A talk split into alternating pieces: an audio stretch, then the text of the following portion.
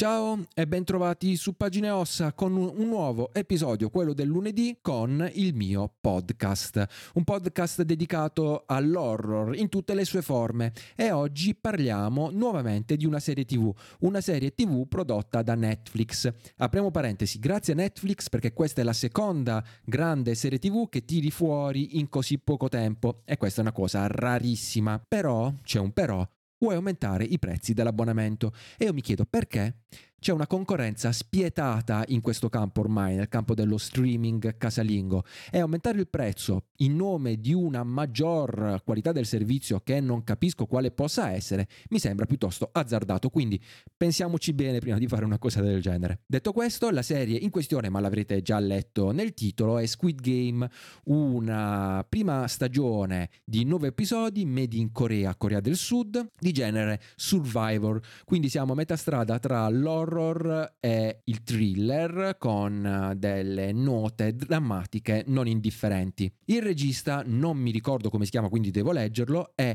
Wang Dong-yuk, che ha diretto e scritto questi nove episodi. Una prima stagione che si apre nel finale ad una seconda possibile stagione. Chiariamoci, la prima stagione inizia e finisce in maniera autonoma, però c'è uno spiraglio che fa pensare a un possibile proseguo. Io spero non ci sarà, perché ho sempre paura che possa rovinare un prodotto che a sé risulta già molto bello e molto ben fatto. Questa serie ha avuto un successo immenso in tutto il mondo, cosa strana perché non è doppiata.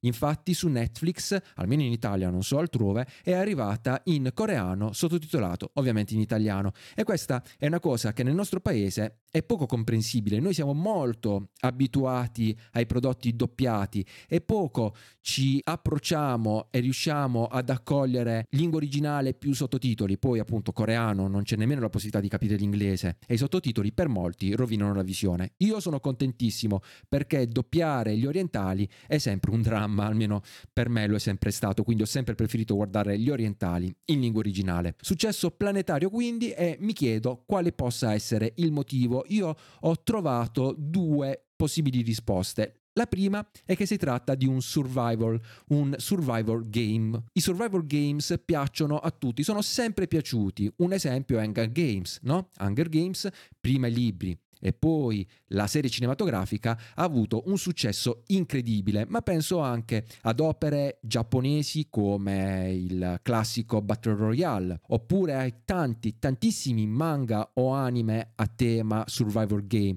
Ne escono in Giappone un'infinità ogni anno. In America c'è invece il successo della serie orribile horror Escape Room, anche quella ha avuto un successo nonostante appunto sia ben poca cosa dal punto di vista cinematografico, ma lo stesso Escape Room come gioco dal vivo ha avuto negli anni passati veramente tanto appeal, ne sono sorti praticamente in tutta Europa, in tutto il mondo, persino nelle città italiane sono uscite come funghi. Quindi il Survivor Games prende, prende e attira lettori, spettatori. Forse il mio preferito in assoluto resta L'uomo in fuga del grandissimo Stephen King. Però ce ne sono tanti che mi sono piaciuti nel corso degli anni e questo Squid Game è uno di essi. Una seconda motivazione che potrebbe spiegare questo grandissimo successo sono le persone mascherate, infatti nella serie ce ne sono e sono tante con maschere molto particolari. Ecco, la gente mascherata nelle serie tv, nei film piace sempre tanto, tantissimo.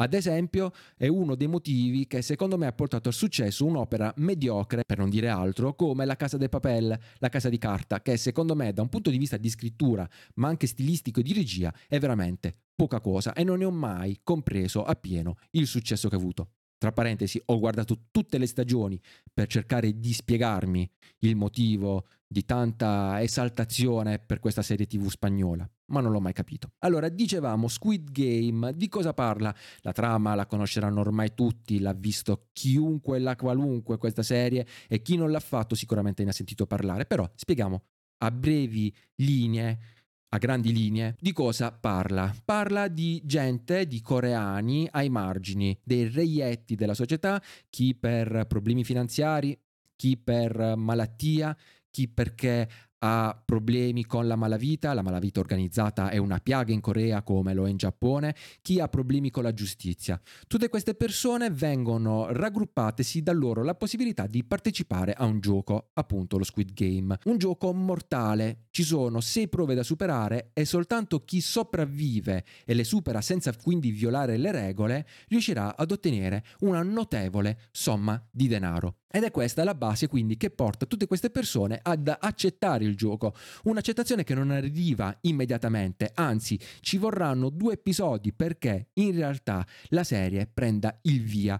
Ma il gioco non è la cosa principale, anzi diciamo che fa da cornice ed è la cornice horror e splatter della serie. In realtà ciò di cui parla Squid Game è di persone, di persone in un ambiente ostile, un inferno come viene spesso detto nella serie stessa. La società coreana, della Corea del Sud ovviamente, è una società veramente dura in cui è veramente difficile sopravvivere più che vivere. Una società che presta tanta, tantissima importanza all'apparenza, dove la gente è pronta ad indebitarsi per avere l'apparenza di uno stile di vita che dimostri il valore delle persone stesse. Chi non riesce a star dietro a tutto questo è destinato all'oblio, è destinato a diventare una persona ai margini e i nostri personaggi sono quasi tutti, se non tutti, ai margini. Ed è di questo che si parla, delle loro difficoltà e del motivo per cui accettano un gioco mortale, perché il dubbio, la possibilità è sempre meglio dell'inferno senza speranza che li aspetta nella realtà. E i riferimenti all'inferno sono notevoli. Lo stesso Squid Game, volendo, potrebbe essere paragonato al viaggio di Dante nell'inferno, con diversi livelli sempre sempre più violenti. Ma questa nella cultura giapponese senza avere netti richiami a Dante, è tipico e lo ritroviamo molto spesso, come ho già detto, in anime e manga. Attraversare quindi l'inferno per riuscire a trovare la salvezza. Un inferno di finzione, un inferno meccanico, un inferno però che mette in luce e fa emergere tutte le contraddizioni di un popolo, tutte le contraddizioni di una società, dove i valori perdono di importanza perché di fronte alla morte, e la morte rappresenta l'oblio, la fine delle speranze, la fine delle occasioni, l'oblio fa paura a tutti. E per non precipitare nell'oblio la gente è disposta a fare qualsiasi cosa, anche a perdere la propria umanità, un'umanità che ci si chiede continuamente se effettivamente esiste, se ha valore anche al di fuori dello Squid Game. A questa domanda forse ci sarà una risposta proprio nel finale, proprio nell'ultima puntata. Ma non vi voglio dire altro, non voglio di certo farvi spoiler. Quel che conta è che Squid Game è un gioco perverso e che metterà in luce l'anima delle persone, la loro morale, la loro etica ed è su questo che si riflette, oltre alla riflessione sociopolitica, socio-economica e puramente antropologica proprio sulla società coreana, sulla società della Corea del Sud, dove tutto ha un prezzo, anche la dignità, dove i potenti dominano, dove si cerca qualsiasi modo per calpestare l'altro pur di raggiungere i propri obiettivi, dove si è pronti a rinnegare se stessi pur di raggiungere il proprio scopo, pur di raggiungere non soltanto la salvezza, ma uno status che permetta di poter uscire è guardare gli altri a testa alta, se non dall'alto in basso. Per tutti questi motivi, Squid Game è un'opera estrema, ma estrema davvero, ci sono scene veramente raccapriccianti,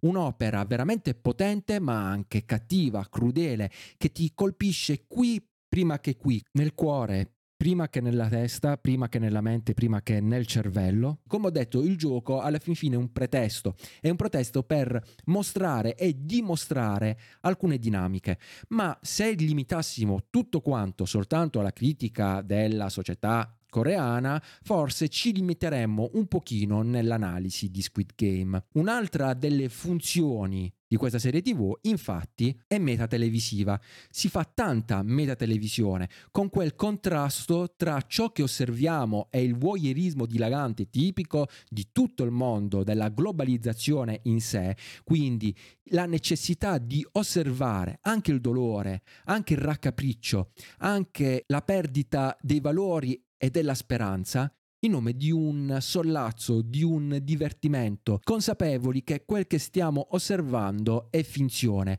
Ma se questo muro di finzione venisse abbattuto, cosa succederebbe? Succederebbe che forse a quel punto non ci sarebbe più nulla a separarci realmente dal baratro e quel che ci rimarrebbe sarebbe superare il piacere voyeuristico per arrivare ad assaggiare il piacere della sfida, del sangue e della morte. Ed è proprio quello che succede in Squid Game. Poi sì, la serie è abbastanza vincente, ci sono alcuni colpi di scena, tutti i colpi di scena però sono abbastanza telefonati e questo per me è un pregio. Non si tira nessun coniglio fuori dal cilindro a costo di ingannare lo spettatore, è tutto prevedibile se si osserva la serie con attenzione. Questo è una cosa ottima io in quanto spettatore non solo non mi sono sentito preso in giro, ma ho avuto anche la possibilità di mettere in funzione il cervello, di essere partecipe, di partecipare alle dinamiche. In questa maniera ecco che si abbatte un'ulteriore parete. È come se il regista di Squid Game ci dicesse è troppo facile essere semplicemente spettatori, a volte bisogna sporcarsi le mani ed entrare nell'opera, essere parte attiva all'interno dell'opera, ovviamente nei limiti del rapporto spettatore e opera stessa. Sono state avanzate alcune critiche a Squid Game, critiche che io sinceramente non condivido. La prima e più importante di queste critiche sono venute a conoscenza ovviamente andando in giro per i, uh, per i social, guardando varie recensioni e tant'altro. La prima critica, dicevo, è stata quella che Squid Game non solo non dice nulla di nuovo, ma ricicla molte dinamiche. Beh, io a questa critica vorrei rispondere dicendo che si tratta di un survivor, di un survivor horror, di un survivor game e quindi ci sono determinati topoi che devono essere riproposti e devono essere riproposti in maniera pedissequa proprio per poter dare allo spettatore quello che gli viene promesso.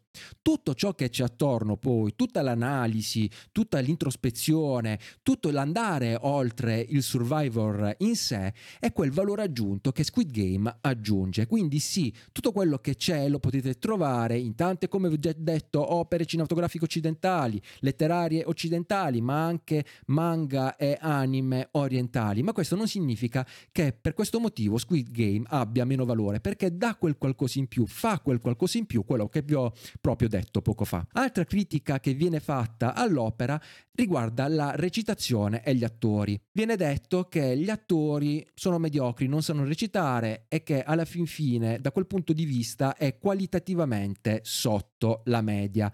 Io vorrei dire che, beh, gli attori coreani, come tutti gli attori orientali, giapponesi, cinesi, thailandesi e quant'altro, recitano in maniera diversa da come fanno gli occidentali. I canoni sono completamente diversi. Ora, in Squid Game, a mio parere, gli attori non sono questo granché, non sono paragonabili ad opere coreane come cito Parasite proprio per, perché hanno in comune quella critica alla società coreana. Però lo stile è quello, la lingua è quella, una lingua petulante, una lingua foneticamente diversa dalla nostra, che quindi può arrivare alle nostre orecchie in maniera a volte irritante, ma non significa che la recitazione sia un difetto dell'opera stessa. Quindi, personalmente consiglio la visione di questa serie. Ripeto, spero non ne facciano una seconda stagione, per me sarebbe altamente inutile. 3 un plauso a Netflix che finalmente non tira fuori dal proprio cilindro e non produce soltanto merda perché molto spesso è quello che fa senza che me ne voglia chiunque apprezza le opere prodotte dalla nota piattaforma streaming e casa di produzione. E per quanto mi riguarda ci rivediamo lunedì con un nuovo episodio del podcast. Ci avviciniamo ad Halloween quindi i prossimi due episodi i prossimi due lunedì saranno dedicati in un certo qual modo ad Halloween o almeno ci saranno dei consigli proprio in vista di Halloween Halloween. Io per oggi ho finito, questo è tutto, un abbraccio grande, ciao.